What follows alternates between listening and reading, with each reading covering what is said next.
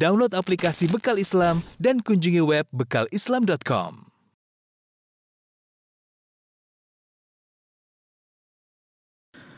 Bismillahirrahmanirrahim. Assalamualaikum warahmatullahi wabarakatuh. Alhamdulillahi ala ihsani wa syukru lahu ala taufiqihi wa amtinani. Asyhadu an la ilaha illallah wahdahu la syarika lahu ta'ziman li sya'nih. Wa asyhadu anna Muhammadan abduhu wa rasuluhu da'a ila. Allahumma salli alaihi wa ala alihi wa ashabihi wa ikhwani. Para pemirsa yang dirahmati oleh Allah Subhanahu wa taala, kita lanjutkan pembahasan kita dari kisah Nabi yang mulia Nabi Yusuf alaihissalam. Pada pertemuan kemarin kita berhenti pada pembahasan di mana Nabi Yusuf digoda oleh uh, istri dari majikannya yang konon namanya Zulaikha ya. Tentu tidak ada dalil yang sahih yang menyebutkan namanya adalah Zulaikha. Kita ulangi sedikit. Allah Subhanahu wa taala berfirman, "Wa rawadathu allati huwa fi baitiha an nafsihi wa ghallaqatil abwaba wa qalat hayta lak." Qala ma'adzallah innahu rabbi ahsana mathwaya innahu la yuflihu. Kata Allah Subhanahu wa taala, maka sang wanita pun merayunya. Yaitu wanita yang ada di rumahnya merayu yang Nabi Yusuf tinggal di rumahnya, yaitu majikannya sendiri. Wa ghallaqatil abwab dan wanita tersebut sudah menutup pintu-pintu rumahnya, pintu kamarnya. Wa qalat haythalak dia mengatakan kemarilah wahai Yusuf. Qala ma'adallah Nabi Yusuf berkata aku berlindung kepada Allah innahu rabbi ahsana maswaya. Sungguhnya Rabbku yaitu Tuanku atau Eh, majikanku telah berbuat baik kepadaku. Innahu la yuflihul zalimun. Sungguh tidak beruntung orang yang berbuat kezaliman. Kemarin sudah kita sebutkan bahwasanya Nabi Yusuf alaihissalam digoda dengan ujian yang sangat berat ya. Ujian terhadap uh, wanita dan kita tahu bahwasanya ujian paling berat bagi lelaki adalah ujian wanita. Ya. Ma taraktu ba'di fitnatan adarra 'ala rijal minan nisa. Kata Nabi SAW tidak pernah aku meninggalkan suatu fitnah yang lebih berbahaya bagi laki-laki seperti fitnah wanita. Ini eh, bagi lelaki yang normal tentu mereka tahu akan hal ini bahwasanya fitnah wanita sangat luar biasa ya artinya betapa lelaki mudah tergoda oleh oleh para wanita ya karena memang Allah ciptakan wanita dengan keindahan dengan kecantikan dengan gemulainya dengan lentik jilitannya oleh karenanya mudah laki-laki untuk tergoda dengan uh, wanita ya dan ini dijadikan kesempatan oleh syaitan untuk menghiasi wanita ya Maka dalam hadis kata Nabi sallallahu alaihi wasallam, "Innal mar'ata auratun fa idza kharajat istashrafa syaitan." Sungguhnya perempuan itu adalah aurat. Kalau dia keluar dari rumahnya, istashrafa syaitan, itu syaitan mengintainya. Buat apa syaitan mengintainya? Agar untuk menjadikan dia sebab untuk menggoda para lelaki. Jadi la uzayyina lahum fil ardi. Syaitan telah bersumpah aku akan menghiasi maksiat bagi mereka di atas muka bumi. Anak-anak keturunan Adam di antaranya adalah dengan menghiasi wanita di hadapan pandangan para para lelaki. Ya, apalagi kita tabiat laki senang dengan dengan wanita.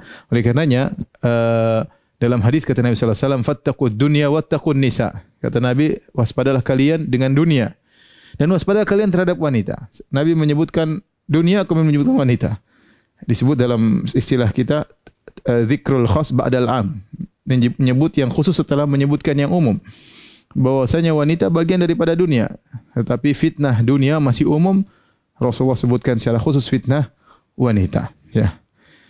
Fa inna awwala fitnati Bani Israel kanat fin nisa. Kata Nabi, fitnah yang pertama kali menimpa Bani Israel pertama pada fitnah wanita.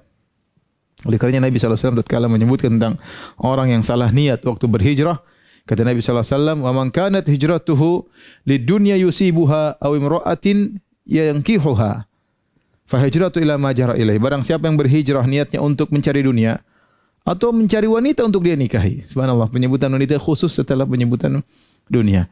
Ini menunjukkan bahwasanya fitnah paling berbahaya bagi laki-laki adalah fitnah wanita dan ternyata Yusuf alaihissalam digoda dengan fitnah yang paling berbahaya, mengalahkan fitnah jabatan, mengalahkan fitnah uh, ketenaran, mengalahkan fitnah harta, ya, mengalahkan fitnah kepemimpinan, fitnah wanita. Fitnah wanita, terutama wanita tersebut cantik jelita. Kita sudah sebutkan beberapa uh, godaan yang terkumpul pada Yusuf alaihissalam tatkala itu. Pertama kita sebutkan dia orang asing.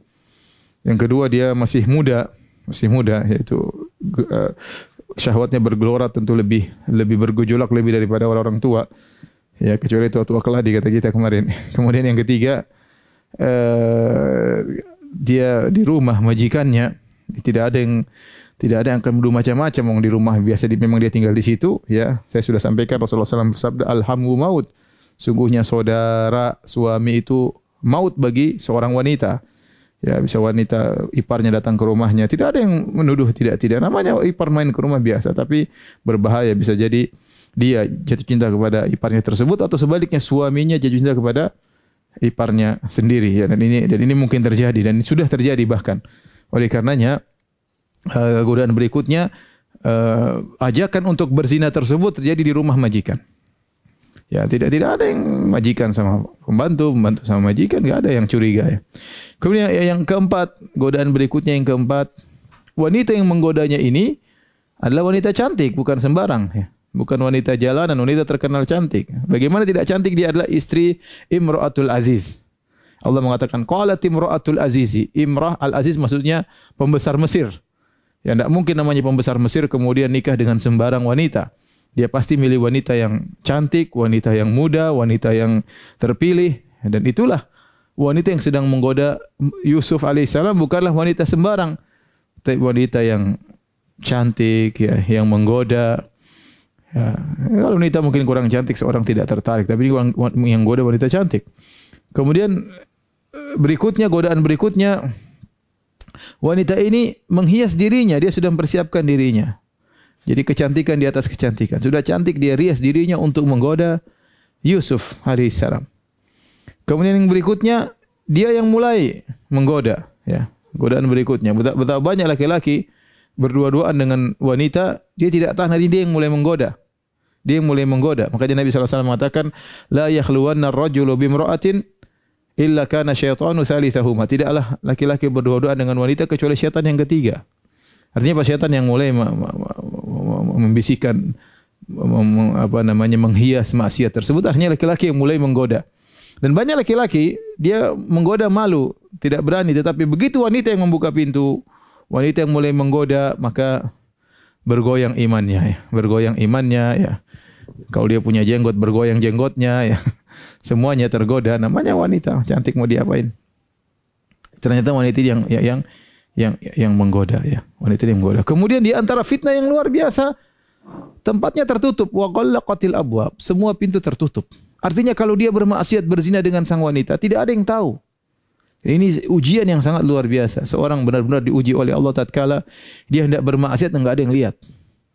Ya, mungkin berzina, istrinya enggak tahu, anaknya enggak tahu, eh, CCTV juga tidak ada, yang ada cuma malaikat yang mencatat sama Allah Subhanahu wa taala. Ini godaan yang berat.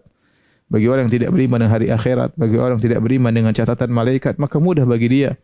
Karena perhitungannya dunia, ya sudah enggak istri enggak lihat, orang tua enggak lihat, anak enggak lihat, teman enggak lihat.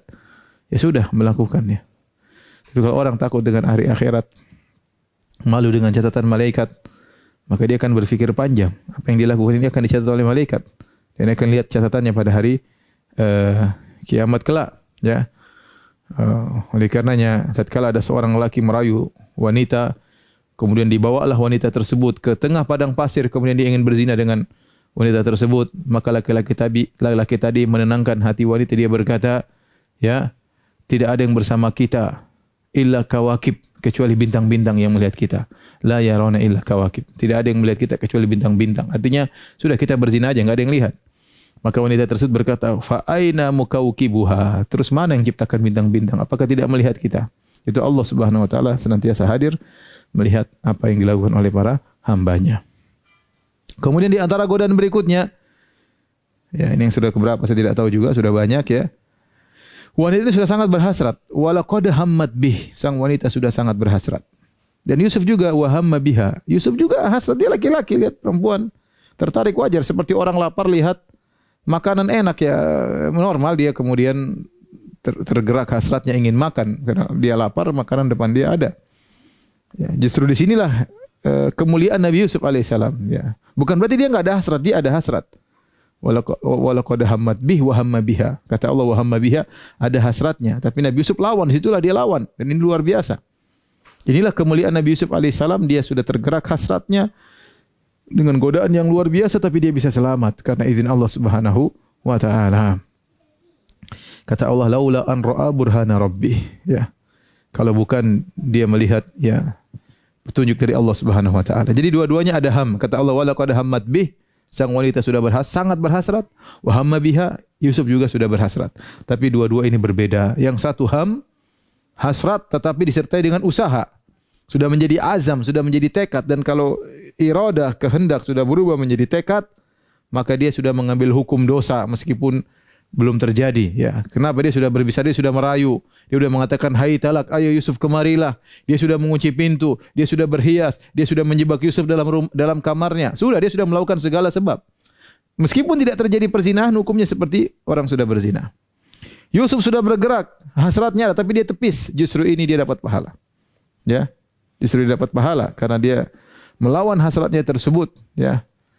Maka kemudian dia pun kabur. Laula ar-ra'a burhana rabbih. Kalau bukan dia melihat petunjuk dari Rabbnya, kadzalika linasrifa anhu su'a wal fahsya. Demikianlah kami palingkan dia dari perbuatan buruk dan perbuatan keji. Yusuf tidak berdosa sama sekali, justru dia mulia. Dia lawan hasratnya tersebut. Innahu min ibadinal mukhlasin. Sungguhnya dia termasuk dari hamba-hamba kami yang diselamatkan. Ya. Kemudian perhatikan Yusuf alaihissalam ketika dia dirayu oleh Zulekha, apa yang dia katakan? Dia katakan, "Ma'adzallah. Innahu rabbi ahsana maswaya." Aku berlindung kepada Allah. Dia ingatkan wanita tersebut kepada Allah, "Ma'adzallah, aku berlindung kepada Allah. Ini perbuatan maksiat." Yang pertama, hak Allah. Yang kedua, hak sesama manusia. Innahu rabbi ahsana maswaya. Sungguhnya Rabbku, maksudnya Tuanku, suamimu wahai Zulekha, suamimu, majikanku, suamimu baik padaku. Bagaimana aku mau berkhianat kepada majikan yang begitu baik kepada aku? Ini dosa yang sangat besar tatkala seorang berkhianat kepada orang yang berbuat baik kepada dia. Oleh karenanya para ulama mengatakan, ya berzina secara umum merupakan dosa besar, tapi tatkala berzina dengan tetangga itu lebih besar lagi dosanya.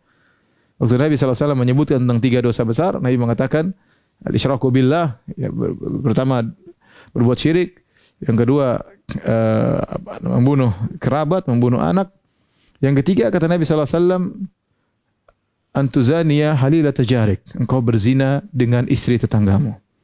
Ya, ini dosanya sampai ada yang mengatakan 10 kali lipat daripada zina biasa. Kenapa? Karena tetangga harusnya diperhatikan. Kalau dia pergi harusnya kita jaga keluarganya.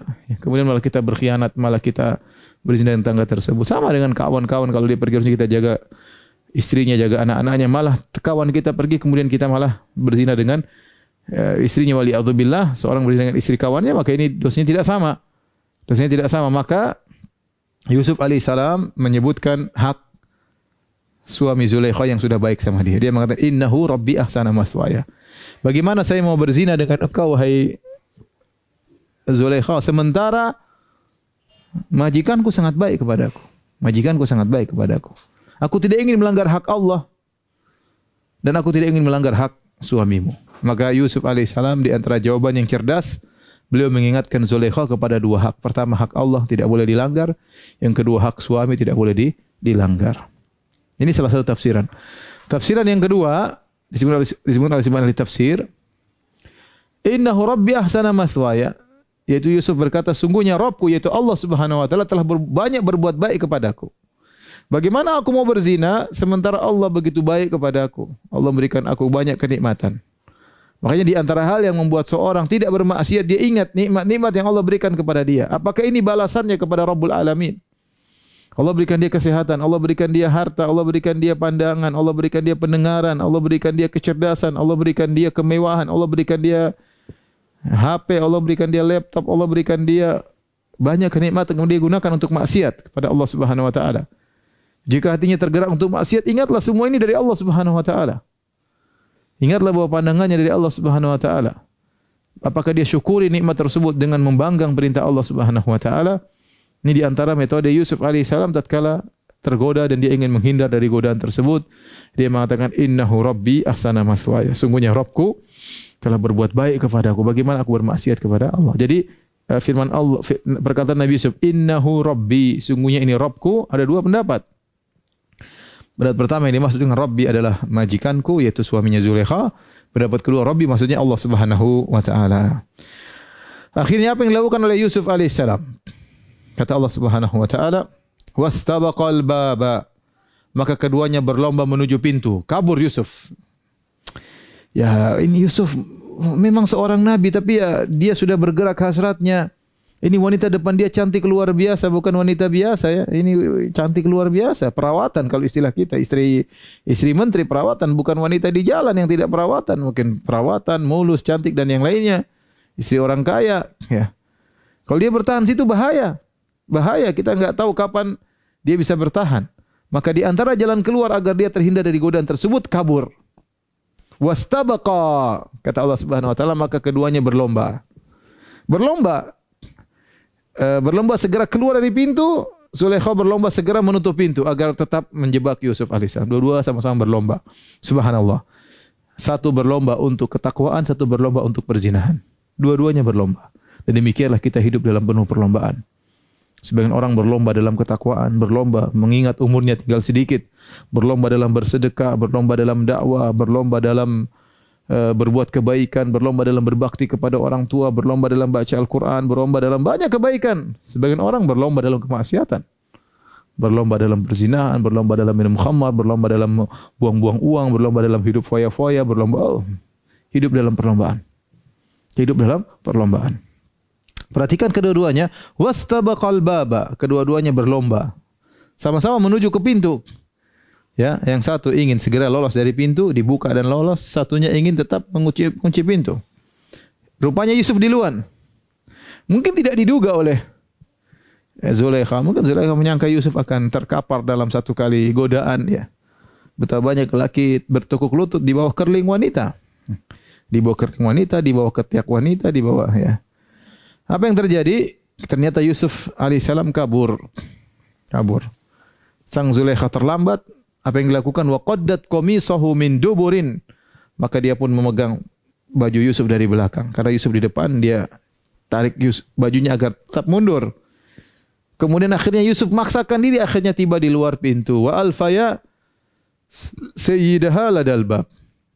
Akhirnya keduanya bertemu dengan sang suami di pintu ya di depan pintu. Subhanallah ketahuan ketangkap basah ketangkap basah. Namun wanita ini sangat cerdas. Dia berkata, "Qalat ma jazaa'u man arada bi ahlika su'an illa jana wa adzabun alim." Tiba-tiba langsung dia berkata, "Wahai suamiku, kira-kira balasan apa yang pantas yang setimpal bagi orang yang ingin berbuat buruk kepada istrimu kecuali dua? Illa jana di penjara atau adzabun alim atau disiksa dengan siksaan yang pedih."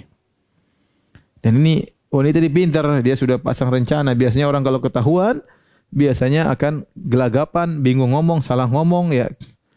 Ya, tapi ini wanita cerdas. Justru dia ketahuan dia bisa langsung membalikan fakta, luar biasa. Ya cerdas dia. Ya, orang kalau sudah ketahuan biasanya bingung untuk apa? Untuk menjawab, untuk berkata-kata. Ini Zulekha atau wanita Imratul Aziz langsung bisa membalikan fakta. Dia bilang, wahai suamiku ini Yusuf ingin menggodaku. Kira-kira balasan apa yang pantas bagi dia? Di penjara atau dikasih azab yang yang pedih disiksa. Para pemirsa yang dirahmati oleh Allah Subhanahu wa taala, tatkala itulah Yusuf alaihissalam membela dirinya dan dia berhak untuk membela dirinya.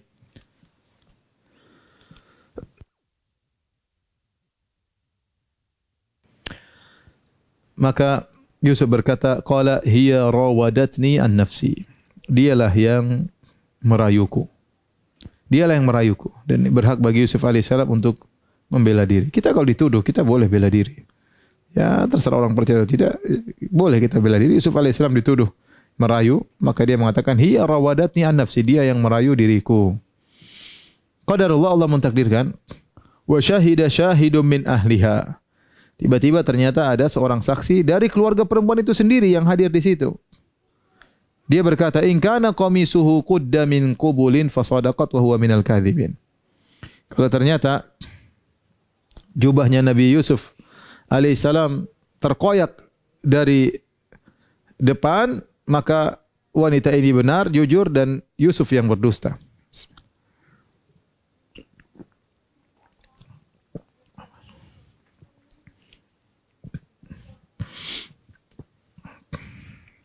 Wa in kana qamisuhu qudda min duburin fakadzabat wa huwa minas sadiqin. Tapi kalau ternyata baju baju Yusuf koyak dari bagian belakang, berarti Yusuf yang jujur, wanita yang berdusta. Logika, logika yang sangat wajar.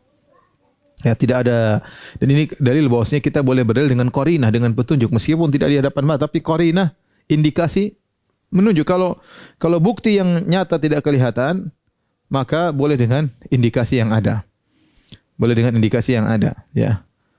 Makanya dilihat bajunya kalau terkoyak dari belakang berarti Yusuf yang dikejar-kejar. Tapi kalau terkoyak dari depan berarti Yusuf yang merayu dan wanita yang menolak. Wanita yang menolak. Dan subhanallah saksi tersebut dari keluarga sang wanita. Harusnya uh, keluarga wanita membela sang wanita. Tapi rupanya saksi ini cerdas dan dia berkata dengan dengan jujur ya.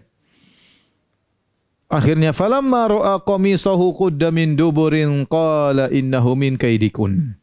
Tatkala sang suami melihat istrinya melihat baju Yusuf terkoyak dari belakang, maka dia sadar bahwasanya ini adalah makar yang dibuat oleh istrinya. Qala innahu min kaidikun. Ini rupanya rencana engkau wahai istriku. Inna kaidakun azim. Sungguhnya makar kalian sungguh besar.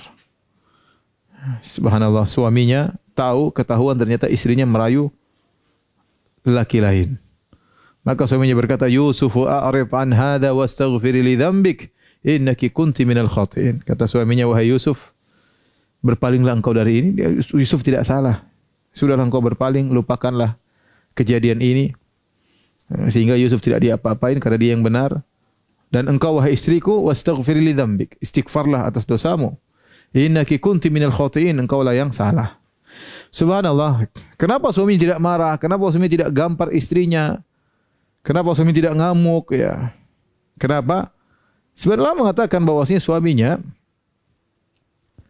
uh, memiliki halangan untuk melakukan demikian. Ada yang mengatakan suaminya lemah syahwat sehingga tidak bisa memberi uh, kebahagiaan biologis bagi istrinya sehingga istrinya hanya mencari pelampiasan yang lain sehingga ketika dia tahu istrinya sedang mau selingkuh dia biarin aja dan dia tidak marah apa boleh buat begitulah kondisinya ada yang mengatakan demikian ya ya sehingga dia hanya mengatakan ya sudahlah kau salah wahai Yusuf lupakan ini semua ya berpalinglah dari ini semua. Dia berharap kejadian ini hilang begitu saja. Perhatikan yang Allah sebutkan dalam kisah tersebut. Yusuf alaihissalam, sang wanita atau Zulekha. Kemudian yang ketiga adalah sang suami. Yang keempat adalah keluarga dari wanita tersebut. Empat orang aja. Tidak disebutkan pembantu, tidak disebutkan yang lainnya. Ya tetapi dan sang raja atau sang sang menteri ingin berita ini selesai. Tapi subhanallah ternyata Ternyata kasus tersebut keluar dari rumah. Tersebar berita menjadi buah bibir. Ya. Menjadi berita yang tersebar di negeri Mesir. Semua ibu-ibu berbicara tentang kejadian tersebut. Subhanallah, mau ditutup-tutupin juga nggak jadi. Jadi itulah kalau sudah kejadian seperti ini akan heboh kemudian tersebar di mana-mana. Tetangga juga sering ngomong, pembantu juga ngomong, akhirnya berita keluar ke mana-mana. Mau ditutup beritanya ternyata malah terbongkar. Akhirnya jadilah bahan gunjingan, sang istri menteri tersebut jadi bahan gunjingan dari ibu-ibu yang ada di Mesir. Allah berfirman, "Wa qala niswatun fil madinati imra'atul azizi turawidu fataha an nafsihi qad shaghafaha hubba inna lanaraha fi dhalalim mubin." Mereka ngobrol di antara ibu-ibu. Ya, berkatalah para ibu-ibu di kota Mesir, "Lihatlah istri dari Pak Menteri, istri dari bangsawan ngerayu pembantunya, budaknya dirayu. Lucu aneh. Eh, gimana ngerayu budaknya?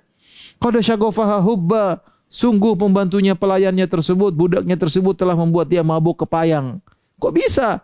Wanita luar biasa dari dari ningrat, orang pejabat, kemudian naksir sama naksir sama budaknya sendiri.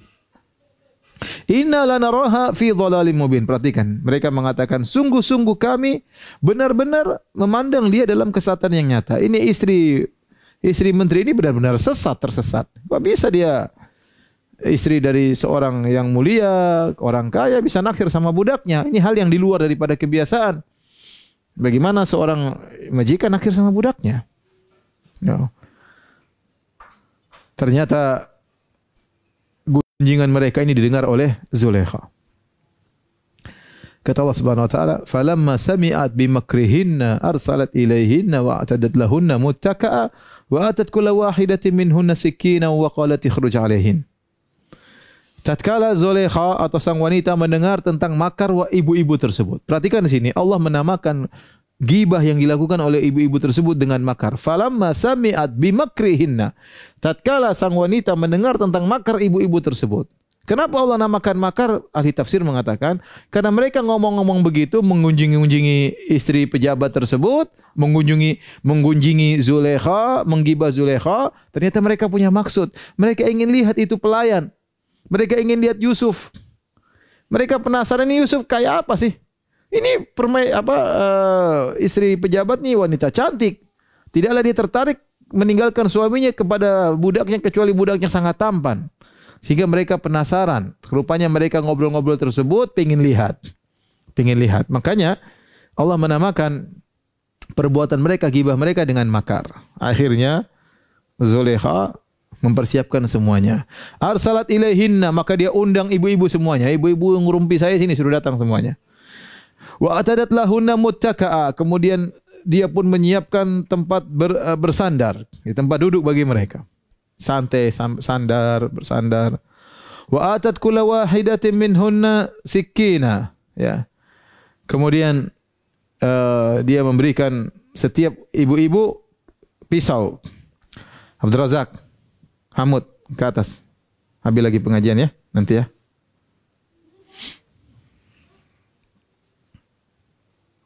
Ke atas nak.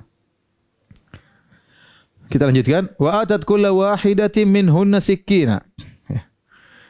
Kemudian dia memberikan bagi setiap uh, ibu-ibu tersebut pisau, ya. Dikasih makanan yang butuh untuk dipotong entah sosis kayak entah buah-buahan kayak entah apa. Pokoknya makanan tersebut butuh untuk dipotong ya. Ketika mereka ngobrol-ngobrol namanya lagi ngobrol lagi pertemuan duduk rame-rame ngobrol sana sini sambil motong-motong mungkin motong-motong apa kayak sosis kayak motong-motong apa sandwich kayak pokoknya buah kayak apa saja ada makanan yang mereka potong pokoknya ya. Ya apakah mereka motong daging dan yang lainnya. Tiba-tiba mereka sedang ngobrol sedang asik-asik makan Kata Zulekha wa qalat ikhruj alaihinna. Wahai Yusuf, lewatlah di depan mereka. Subhanallah. Sang pemuda yang sangat tampan, paling sangat tampan luar biasa, kemudian lewat di hadapan mereka. Falamma ra'ainahu mereka tercengang tatkala melihat Yusuf. Akbarnahu mereka agungkan Yusuf. Wa qatta'na aydiyahunna sampai mereka potong tangan-tangan mereka. Bayangkan. Tidak sadar mereka potong tangan bayangkan saking tampannya Nabi Yusuf alaihissalam. Wa qulna hasya lillahi ma hadza bashara. Kata mereka ya Maha sempurna Allah ini bukanlah manusia. In hadza illa malakun karim. Ini adalah malaikat yang mulia. Subhanallah. Ini menunjukkan di antara mukjizat Nabi Yusuf adalah ketampanan yang sangat luar luar biasa yang buat para wanita tersebut sampai akhirnya motong-motong tangan mereka tanpa mereka sadari. Saya katakan, sekarang kalau lelaki tertampan di dunia, tidak ada seorang wanita kemudian tidak sadar kalau menyileti tangannya dia pasti kaget, pasti sakit, pasti pasti sadar. Ini saking tampannya Nabi Yusuf alaihissalam, mereka histeris melihat tidak pernah lihat orang setampan itu sehingga tangan mereka mereka potong tanpa mereka sadari. Luar biasa ya. Ya, kita lihat sekarang ada kalau ada seperti datang berita-berita ada seorang wanita kedatangan artis, kemudian yang dia puja sampai dia histeris, sampai dia pingsan, ada terjadi seperti itu. Sampai ada yang meninggal dalam konser-konser, lihat konser-konser artis-artis barat datang, kemudian mereka lihat secara langsung dengan jarak berdekatan, histeris sampai pingsan. Kita bilang ini semua kalah, ini lebih parah daripada itu semua. Ini yang mereka lihat Yusuf ini tampan luar biasa. Tidak mereka pernah lihat dalam khayalan mereka. Dalam khayalan saja mereka nggak pernah lihat. Ternyata nampak di depan mereka. Saya mereka potong tangan mereka, mereka tidak sadar. Ya. Mereka tidak tidak sadar. Luar biasa. Ya, kemudian mereka mengatakan in hada illa malakun karim. Ini bukan manusia, ini adalah malaikat yang mulia. Saking tampannya Nabi Yusuf alaihissalam. Para ulama mengatakan kalau seorang di awal daripada hasrat, ya, daripada hasrat, maka dia masih, masih bisa menyelamatkan dirinya. Makanya Nabi SAW mengatakan kalau uh, kata Nabi SAW, La tutbi'un nazrah nazrah, fa inna lakal ula wa laysat lakas thaniyah. Kata Nabi wahai Ali, jangan kau ikutkan pandanganmu dengan pandangan berikutnya. Bagimu pandangan pertama dan haram bagimu pandangan kedua. Pandangan pertama seorang terpesona melihat wanita cantik, Laki tampan dia bisa tundukkan pandangan. Setelah itu selesai. Mungkin ada terbias dalam hatinya betapa tampan laki tersebut, betapa cantik wanita tersebut, tapi bisa hilang. Kenapa? Belum terpatri dalam dada. Tapi kalau dia ikuti pandangan kedua, pandangan ketiga, lantas terpatri dalam dadanya, susah bagi dia untuk melupakan.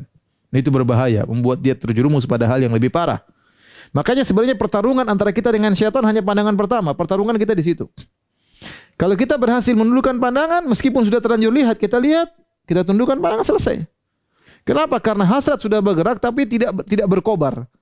Tatkala orang kalah di pandangan pertama, kemudian lihat kedua, lihat ketiga, hasratnya sudah berkobar, maka dia tidak akan selamat. Dia tidak akan selamat. Ya, oleh karena sesungguhnya pertarungan adalah pada pandangan pertama. Kalau kita berhasil menundukkan pandangan pertama, pandangan pertama kita lihat, kita tundukkan, kita kalahkan setan. Tapi kalau kita ternyata kalah dengan setan, kita lihat kedua, lihat ketiga, penasaran akhirnya kita tidak akan selamat, tidak akan selamat. Lihat ibu-ibu tersebut mereka lihat tapi mereka tidak sadar. Ya, tidak sadar. Kalau orang sudah di puncak syahwat, mungkin gempa bumi dia pun tidak sadar. Saking dia ingin melepaskan melepaskan syahwatnya. Saking dia ingin melepaskan apa syahwatnya. Orang kalau sudah ter, tergerak syahwatnya, dia seperti orang yang berzina. Dia pergi ketemu di hotel, ketemu dengan perempuan cantik. Dia lihat, dia pandang, kemudian bergerak syahwatnya. Sudah dia tidak ingat istrinya, tidak ingat anaknya, dilupakan semuanya. Yang penting dia bisa melampiaskan syahwat. Kenapa? Dia sudah tidak bisa mengontrol dirinya lagi. Bagaimana mengontrol? Tidak bisa. Di luar dari kemampuannya. Kenapa? Dia sudah salah dari awal. Tapi kalau dari awal dia astagfirullah, dia tutup, dia kunci, dia selamat. Ringan bagi dia untuk bisa Allah beri pertolongan dia bisa selamat. Tapi kalau dia sudah membiarkan dirinya terjebak dalam syahwat, sudah berkobar, mungkin gempa bumi pun dia tidak pedulikan. Oleh karenanya saya ingat kepada diri saya dan kepada para pemirsa, baik ikhwan maupun akhwat hati-hati. Jangan menjebak diri dalam hal seperti ini. Ya, kalau sudah terjebak kita nggak bisa berbuat apa-apa karena syahwat sudah menguasai kita. Itulah banyak orang terjerumus dalam zina, dia tidak peduli dengan istrinya, anak-anaknya mungkin miskin tidak dia pedulikan. Dia tidak pedulikan anaknya, dia tidak pedulikan orang tuanya tahu nanti apa. Dia enggak pedulikan. Kenapa syahwatnya sudah di puncak. Dia cuma ingin mau melempas melampiaskan syahwatnya Ya, tidak ada dipikirkan untuk meredakan syahwat, enggak bisa, sudah terlanjur. Ya. Makanya hati-hati ya. Jangan sampai kita terjebak waliyadzubillah dalam kondisi dalam kondisi demikian ya. Dalam kondisi demikian. Sebenarnya saya pernah diceritain oleh seorang syekh, saya haji sama dia, dia cerita. Ada seorang, saya tahu syekh tersebut namanya ya. Dia pergi ke salah satu negara kemudian dia pun pergi ke hotel, tahu-tahu di malam hari digoda oleh wanita. Wanita tersebut ketuk pintu dia buka, tersebut kemudian dalam perpakaian yang menggoda, cantiknya luar biasa. Kemudian dia pun dibilang mohon maaf di tutup pintu. Ditutup pintu. Dia tergoda, cantik luar biasa. Kalau orang orang sengaja menggoda mau dia apa ini cantik menggoda pakai pakaian uh, mengorbankan syahwat, kemudian mengetuk pintu, buka pintu, kaget-kaget, tahu-tahu pintu perempuan sudah di depan mata, tinggal menyerahkan diri. Maka saking takutnya dia pun tutup pintu. Itu wanita ketuk pintu terus, sedikit ketuk pintu lagi, benar-benar dia digoda. Maka syekh tersebut cerita malam itu, saya pun sujud kepada Allah. Dia seorang dai, terkenal ya. Saya pun sujud kepada Allah, saya berdoa kepada Allah, ya Allah, apakah semua dakwahku habis di malam hari ini? Ya Allah, kokohkanlah imanku. Dia berdoa, berdoa, berdoa. Berdoa dia solat malam sampai selesai pagi hari. Alhamdulillah. Subhanallah. Allah selamatkan dia dari godaan wanita tersebut. Kemudian dia pulang masuk ke Arab Saudi. Begitu dia mendarat di Jeddah, turun dari bandara, nyalakan HP, tiba-tiba ada yang telepon. Wahai Fulan, Abu Fulan. Saya itu cerita, Abu Fulan. Kenapa? Qadarullah saya punya putri, sudah saatnya menikah. Maukah engkau nikah sama putriku? Wah, Masya Allah. Akhirnya dia pun ngelihat kemudian dia nikah dengan istri yang cantik jelita dan subhanallah man taraka syai'an lillah wadallahu khairan minhu. Barang siapa menikah sesuatu karena Allah Allah gantikan dengan yang lebih lebih baik. Ya. Ya siapa tahu antum nanti kalau di hotel diketuk pintu, antum tutup pintu ya. Berdoa kepada Allah. Siapa tahu turun dari pesawat begitu buka HP langsung dia telepon istri, eh ke mana aja kemarin? Jadi eh, seorang ingat kepada Allah Subhanahu Wa Taala dalam segala kondisinya. Ibu-ibu ini tergoda kepada Yusuf luar biasa sampai tangan mereka luka mereka tidak mereka tidak sadari ya mereka tidak sadari kalau kita baca buku tafsir disebut dalam buku tafsir tafsir Al-Qurtubi dan yang lainnya maka kita dapatnya cerita-cerita Israeliat yang aneh-aneh ada di antara mereka yang lihat Yusuf ada yang langsung mati langsung mati lihat Yusuf saking tampannya tidak kuasa mungkin hormon adrenalin beraksi dan akhirnya tewas ada lagi yang ketemu Yusuf langsung pingsan ada yang langsung haid tatkala itu melihat Yusuf. Ini semua tidak ada tidak ada sanatnya tapi disebutkan dalam buku-buku tafsir. Yang intinya yang Allah sebutkan secara tegas, mereka potong tangan-tangan mereka tanpa mereka sadari, berdarah namun mereka tidak pedulikan. Begitu pemandangan seperti ini, ya, pemandangan seperti ini lihat oleh Zulekha. Ini ibu-ibu yang suka mencela-mencela dia, menggibahi dia, ternyata mereka saja tidak kuat. Ya. Akhirnya Zulekha berkata, Qalat fadhalikunna alladhi lumtunnani fi. Itulah orang yang menyebabkan kalian mencela aku karena aku tertarik kepadanya. Itulah Yusuf. Wa qutu'tiya syatral jamal telah diberikan setengah ketampanan. Ya, ketampanan luar biasa, setengah ketampanan manusia diberikan kepada Yusuf. Kayak apa tampannya luar biasa, tidak bisa kita bayangkan.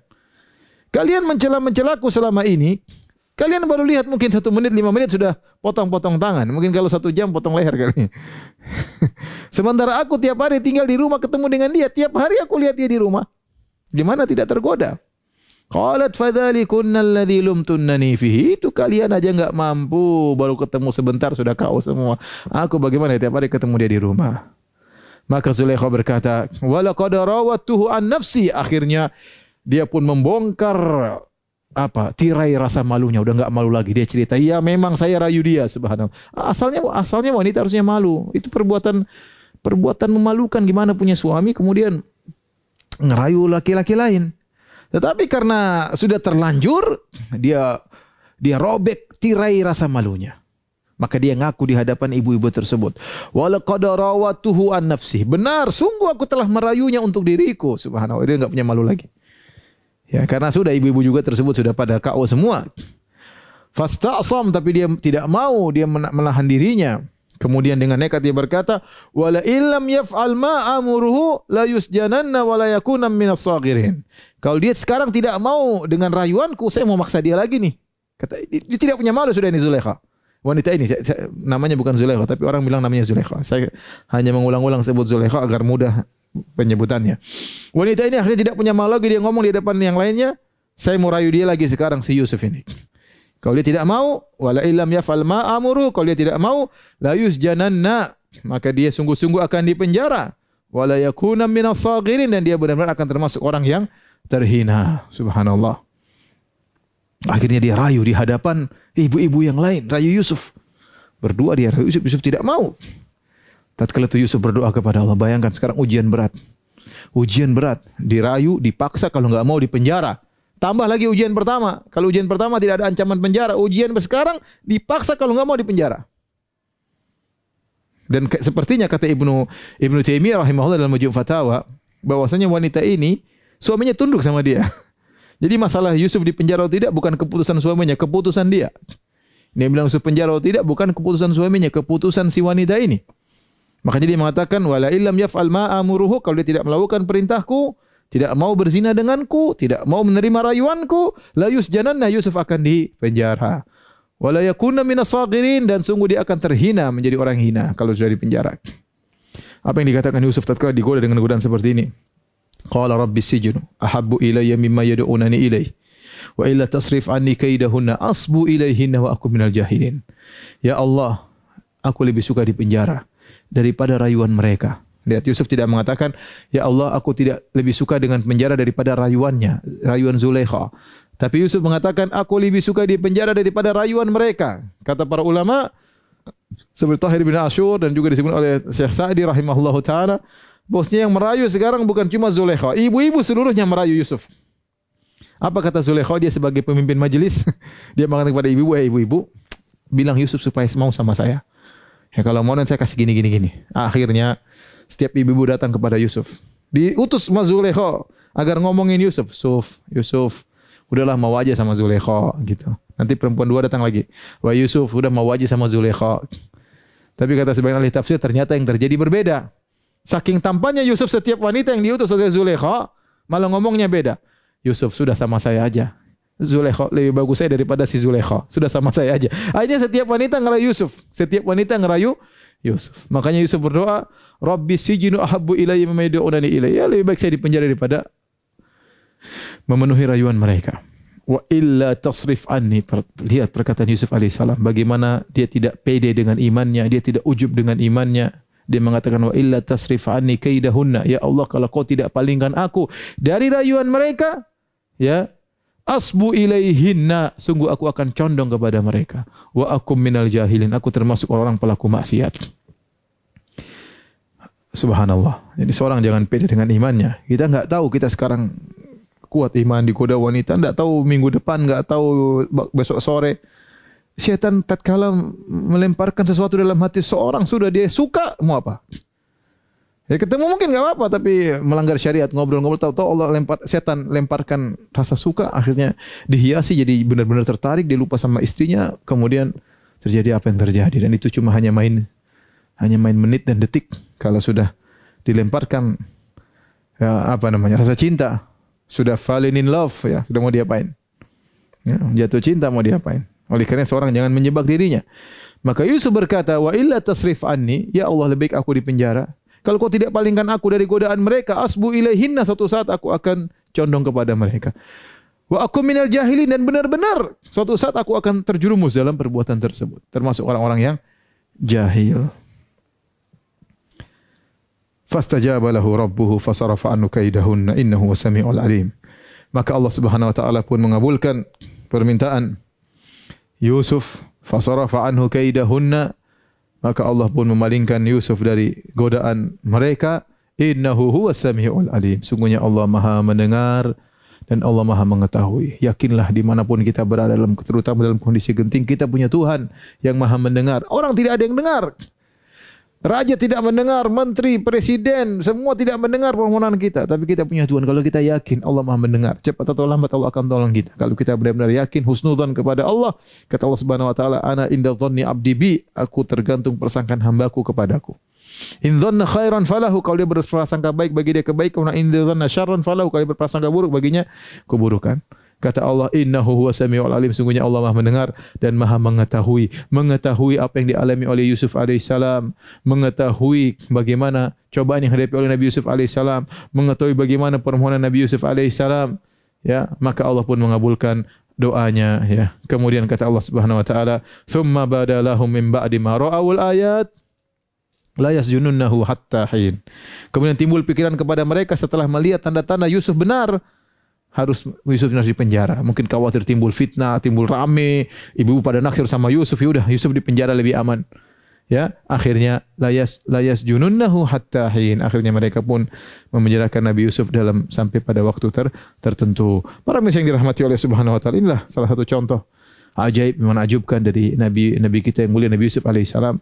Bagaimana Allah menceritakan dia digoda dengan godaan terberat bagi para lelaki itu godaan wanita yang cantik jelita namun dia selamat. Maka Allah menceritakan ini kepada Nabi Muhammad sallallahu alaihi wasallam. Kemudian kita membaca surat ini. Ini pelajaran bagi kita terutama di zaman sekarang. Zaman di mana syahwat ya tersebar di mana-mana. Sumber syahwat di mana pun bisa kita lihat, di HP, di medsos, semuanya bisa kita lihat. Perempuan setiap hari bisa kita lihat perempuan terbuka auratnya. Setiap hari, setiap saat. Kapan kita pegang HP kita pasti melihat. Kapan kita browsing pasti kita akan melihat. Ya. Oleh karenanya tidak ada jalan kecuali kita bertobat kepada Allah Subhanahu wa taala dan benar-benar bertakwa kepada Allah Subhanahu wa taala. Demikianlah para yang dirahmati Allah Subhanahu wa taala. Insyaallah kita lanjutkan uh, mudah-mudahan hari Sabtu ya. Kalau tidak hari Senin uh, kisah Nabi Yusuf seri yang ketiga. Demikian subhanakallah bihamdik asyhadu an la ilaha illa anta astaghfiruka wa atubu. Assalamualaikum warahmatullahi wabarakatuh.